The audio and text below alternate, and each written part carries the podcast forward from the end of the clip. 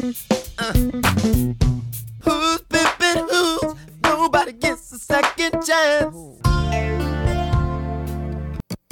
God.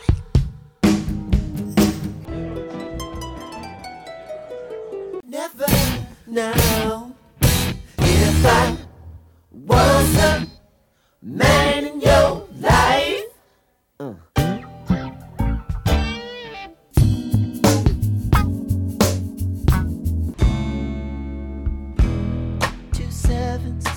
Hello, welcome to Prince Track by Track. I'm your host Darren, and today we're going to be talking about Illusion, Coma, Pimp, Ampersand, Circumstance from Musicology, recorded in 2003 at Paisley Park and released on the 27th of March 2004. And the track, it is just Prince. The song is 4 minutes 46, and joining me to talk about today is Christy Norman. Hello, Christy. Hello, it's a delight to be back. In terms of like a genre, I don't know, I would say that this is like a party song. Yeah. Although the weird thing is Prince seems to be very critical of whoever these people are that are going to this party that he's talking about. Yeah. So I don't know. It's this weird kind of like upbeat kind of pop song that is criticizing people who would want to attend this party that Prince is throwing. Yeah. Yeah. I mean, they're just, you know, it was interesting because he's kind of open-minded about this sort of unusual relationship that these people, these characters in this song have, but at the same time, he's not very kind to them. Yeah. I feel like the title kind of gives it away because it's like this whole kind of like illusion, coma, pimp and circumstance. Yeah. You know, and on the booklet, obviously Prince went for the ampersand because I feel like, you know, if you'd have thought two more letters was probably too many to make this. I think this might be the longest title that Prince has got, you know, apart from maybe something like 17 Days, which obviously has the whole, you know, when the rain comes down, like in kind of parentheses. Yeah. But I think this is just the longest kind of normal title that Prince has. Yeah. But yeah, I don't know. I mean, the kind of the different parts of it. You know, he tells us that this is a story of illusion, pimp, coma, pimp, and circumstance. I always wanted to say pimp and coma the other way around. Uh-huh. But, you know, he kind of describes the different people who are going to come to this party. Because he does say, you know, why go to a party somewhere else when you could party at my place? And then all the people who show up, he basically spends just criticizing. And, you know, the kind of the chorus line is this whole, like, you know, who's pimping who. Yeah. You know, which I think is kind of like a really interesting kind of throwback. Like, I don't feel like at this point in the 2000s people were saying pimping. No, not really. In the way that Prince is talking about. No, but you know, it's... Maybe in some rap songs. Yeah, it's a mutually user relationship. They're using one another. There's a definite symbiosis here. There's no, like, somebody's being taken advantage of. They're equally taking advantage of one another. Yeah. Yeah. Which I think is, you know, Prince's, I don't know, I guess it's maybe a cynical view of things. Of like, people are only going to this party because they know that this person will help them with this. And that other person is only helping that person because they want to get this other thing. Right. And so, you know, that's the picture that Prince is kind of painting here of, like, well, they're both exploiting each other to get what they want. Mm-hmm. So at the end of the day, you know, who's in the right or who's in the wrong? It doesn't really matter. No, because, not really. You know, they're both as terrible as each other seems to be Prince's judgment throughout this song. They deserve each other. Yeah. Yeah. But we open unusually with the actual kind of chorus, which is, you know, she knew which fork to use, but she couldn't dance, so she hipped into the funk in exchange for the finance, which is probably one of my favorite lines on this album. It's super fun, yes. Yeah, you know, and then, you know, who's pimping who if nobody gets a second chance? This is a story of illusion, coma, pimp, and circumstance, which is a mouthful of a title, you know, but I guess, like, I don't know, I mean, the illusion part, I guess, is the idea that they're, you know, they're using each other, but they're pretending they aren't using each other. Maybe that's the illusion he's talking about. Yeah, or they're trying to have an illusion to whomever's looking at this relationship from the outside. They both kind of want people to believe that they're legitimately in a relationship, And that's not really the case. No. And then I guess, I guess the kind of the pimp part kind of is explanatory. And obviously the circumstance is just the idea that these two people are in, you know, a position where they can exploit each other. Right. But the coma part has always kind of puzzled me for this entire... Yeah, you and me both. Last 14 years. Yeah, like it's the part that I think, you know, any other kind of one syllable word would have fitted in the title.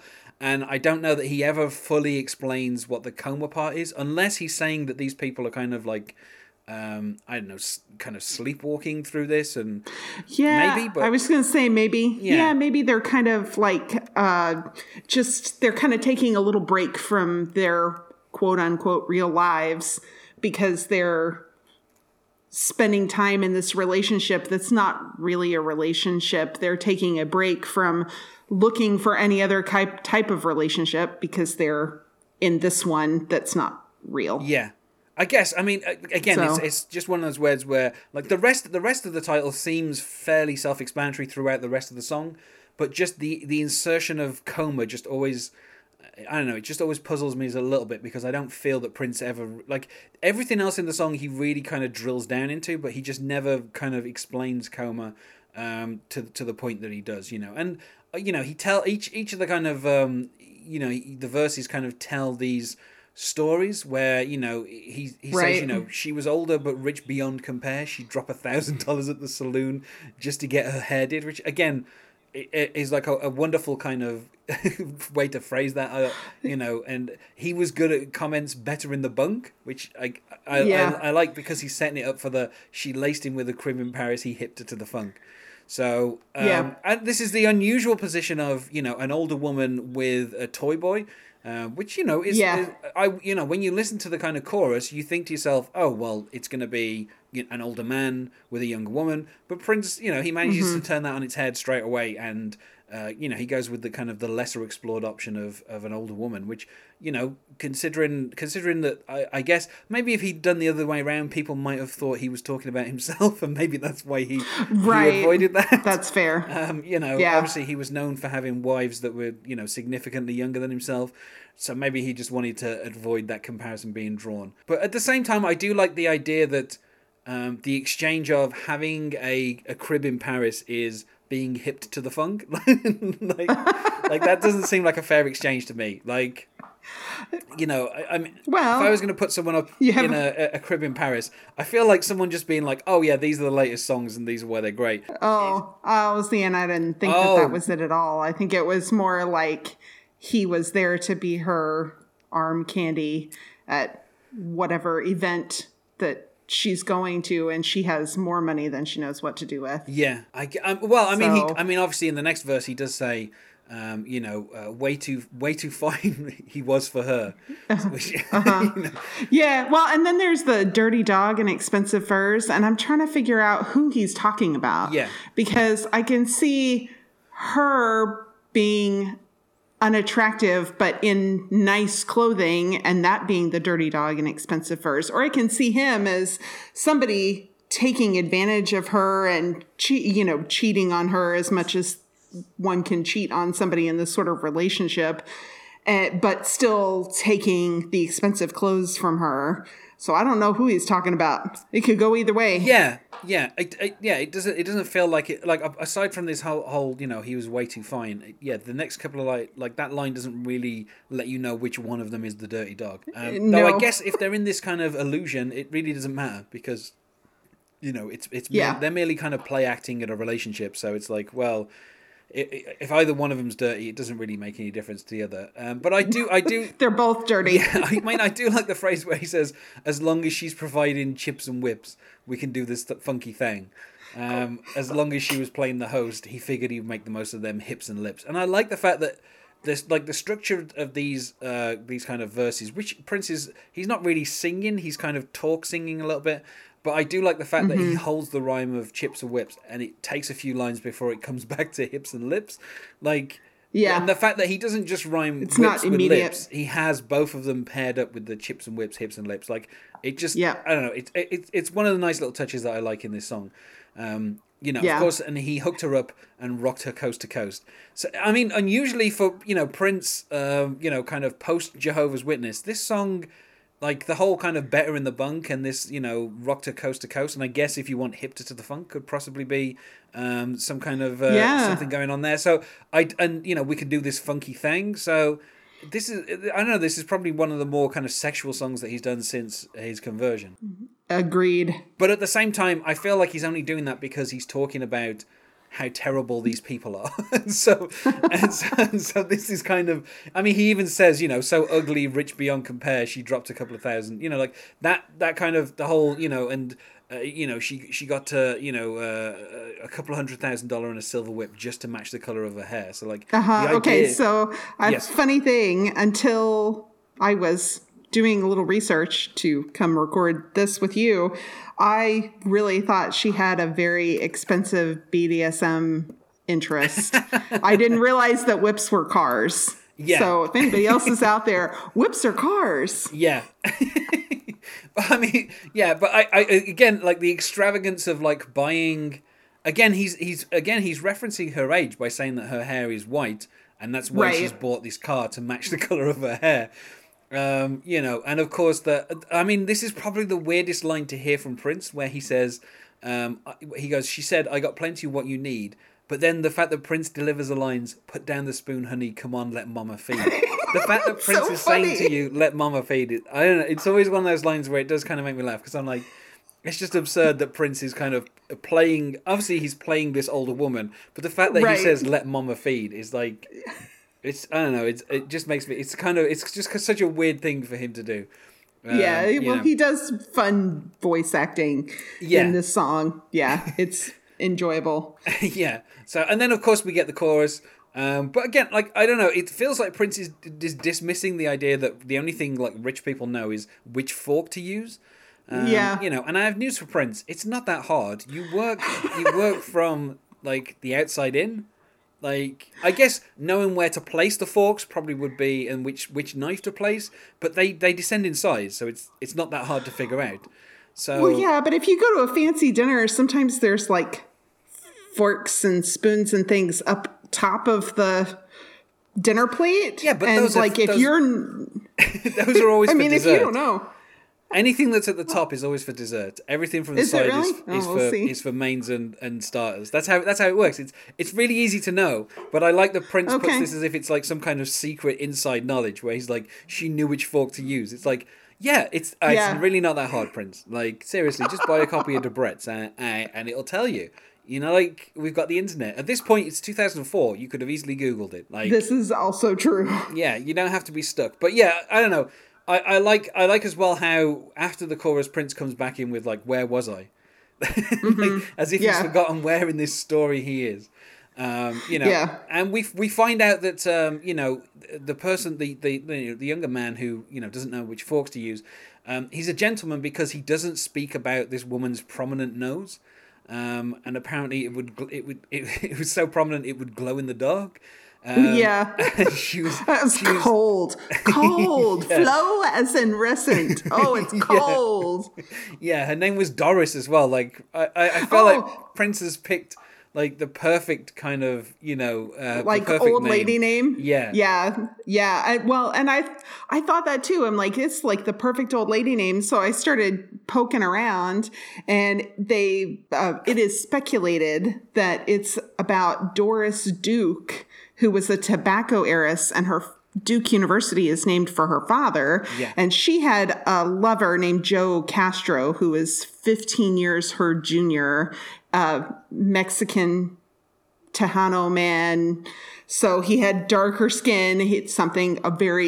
She was a very white lady that may have been inspired by their relationship, which didn't work out as well as the one in the song. Yeah. I mean, he did. Yeah. It's funny because it's like the second verse does focus a lot on, you know, first of all, her nose, but then also, you know, how lily white she is and how pale she was. And, you know, so it's like... And as a lily white person myself, like, it's okay. Yeah. It's not my fault that I go a little bit. I think the thing is as well is, as someone who himself, does not like going out in the sun, I will state this on the record: there is no such thing as a healthy tan. All you're doing is destroying your skin. Gradually. That's all you're doing. You're not. There is no such thing as a healthy tan, apart from maybe a spray tan. And I feel like if spray tans were a big thing in 2004, maybe Prince would have had a line about that in here as well. Because it feels like he's taking shots all over. But yeah, this second verse is very much just running whoever Doris is down, like just talking about how pale she is and her nose. And then, of course, we get to the, money might talk, but what does it say? You better get busy if you want to get paid. And then, of course, Prince does a wonderful voice where he goes, "Boy, I was fine back in the day." Yeah. And I think maybe he's meant to be Doris there. I don't know. But yes, yeah. I think he is. And I wonder how accurate a memory Doris has, because I'm betting she was told she was prettier than she may have actually been because of her wealth. Yeah. But, whatever. Yeah. And of course, we get the verse again. And Prince, again, once he's landed on Doris, he then, for the final verse, he really kind of sticks it in where he says, he spent her money oh so well, take a bath in cold Cristal.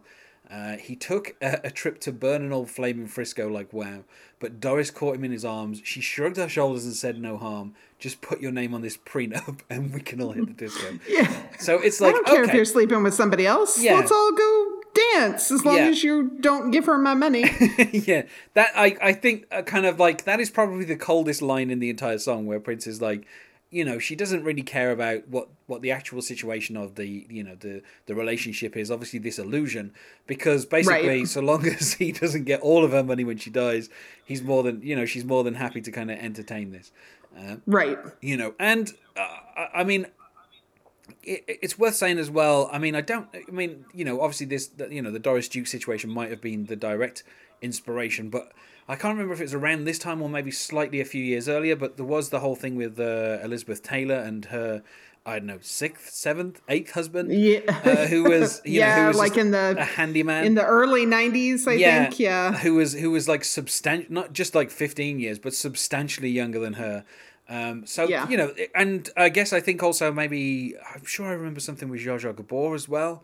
But there was this idea of like wealthy socialites or, kind of very rich women taking up with younger men who were basically only there to, look good and, basically spend their money. Also, a bath of Cristal, that is, that's extravagant. Yeah. I don't know what size of bath we're talking about here. But, I'm guessing that like, Cristal per bottle is probably going to be fairly expensive, and how many bottles is it taking to fill a bath?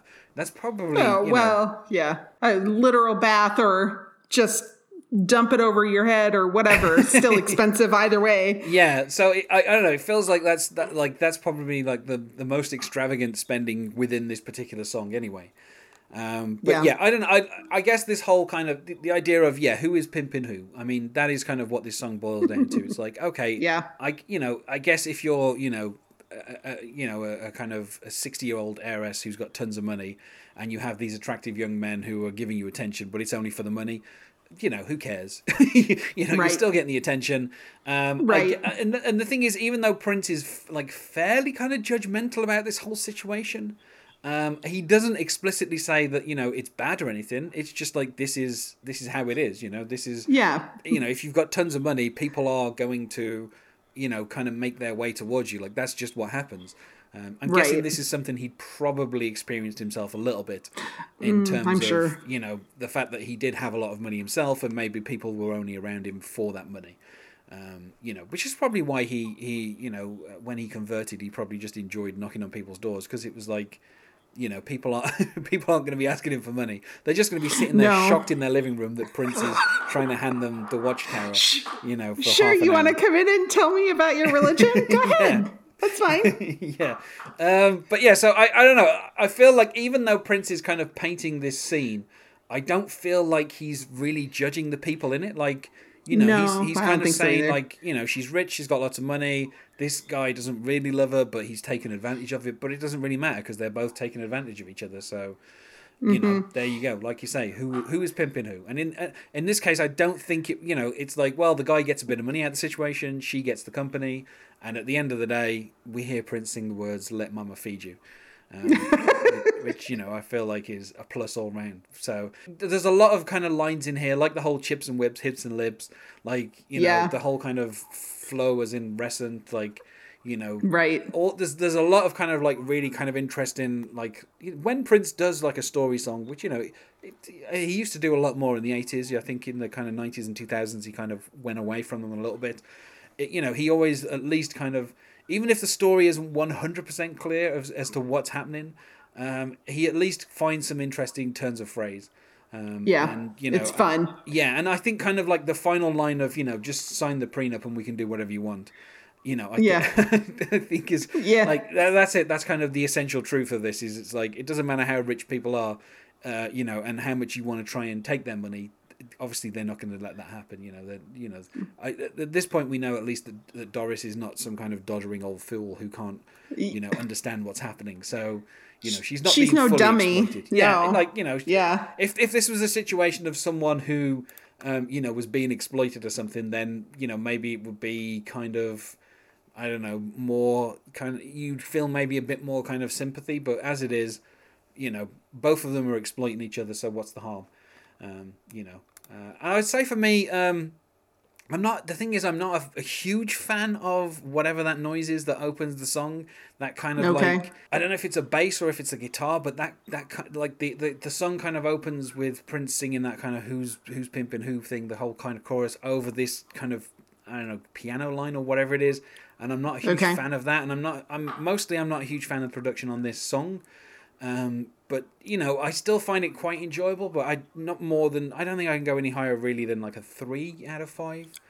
I'm at a 4 and I only knocked it down 1 because he spent so much time really talking about how ugly she was and relating it to her looks rather than the obviously distasteful personality that she has, maybe because she's so wealthy, but, and hasn't had to be nice to people, but that was the only thing that brought it down for me. I love this song. It's so much fun to learn all the words and it's funny. And I don't know that it would be something that I would play for somebody who wasn't already a Prince fan. They might not get it. They might not get that it's a fun sort of thing, but I think maybe also the title is a bit of a mouthful as well for me. Like, and I always kind of struggle over the coma pimp part. Like, I always end up putting those the wrong way around. So, I don't know. I think there are other songs on this album that I think I enjoyed more when I got the album. And I think maybe like, this is probably one of those songs where by the end of it, I was like, okay, like, I kind of get what he's talking about, but you know, it was just kind of produced in a way that didn't kind of really hook me in, you know, whereas there are other songs on this album that, you know, are just easy 5 out of 5s for me. So, you know, it feels harder to go higher than a 3 on this particular one. That's fine. Yeah. So you can have your opinion. I'll allow it on your show. So Prince performed it, you know, kind of in 2003, 2004 on the tour that obviously accompanied Musicology. And then after that point, he didn't perform it again. So, but I mean, that is something that becomes common of, you know, Prince's kind of set list after this point. You know, once he gets onto the next tour, it's mostly about promoting the next album and you know, having like a kind of greatest hits. You know, so I can't imagine that that you know, Illusion, Coma, Pimp, and Circumstance would ever qualify as a greatest hit in Prince's mind. You know, and also again, I feel like you say, there is a little bit of kind of judgment on her looks, which feels like it should really be more about the fact that, you know, she's a rich person. She's a despicable person. Yeah. That should really be more of the focus. Like the fact that, you know, she's got lily white skin and, you know, a nose that is very prominent. It doesn't feel like those should be things that Prince should be concentrating on. Right. You know, so, but, you know, I feel like we said about as much as we can about illusion, coma, pimp, sure, and Pisan's circumstance. So let's go to plugs. Is there anything you wish to plug? Sure, I have a couple things. I co-host a podcast called The Mountains and the Sea with my husband, Josh. We cover Prince albums, and we look at the album and its supporting materials and videos and singles and related artists over the course of several episodes. We choose our high point, a mountain, and our low point, the sea. You can find us on Twitter at TMATS, T-M-A-T-S podcast, The Mountains and the Sea. Or you can find us on Facebook, The Mountains and the Sea, a Prince podcast. If you're a true crime lover, I have a podcast called Killer Fun, where we explore the intersection of crime and entertainment. And you can find us on Twitter at Killer Fun Pod.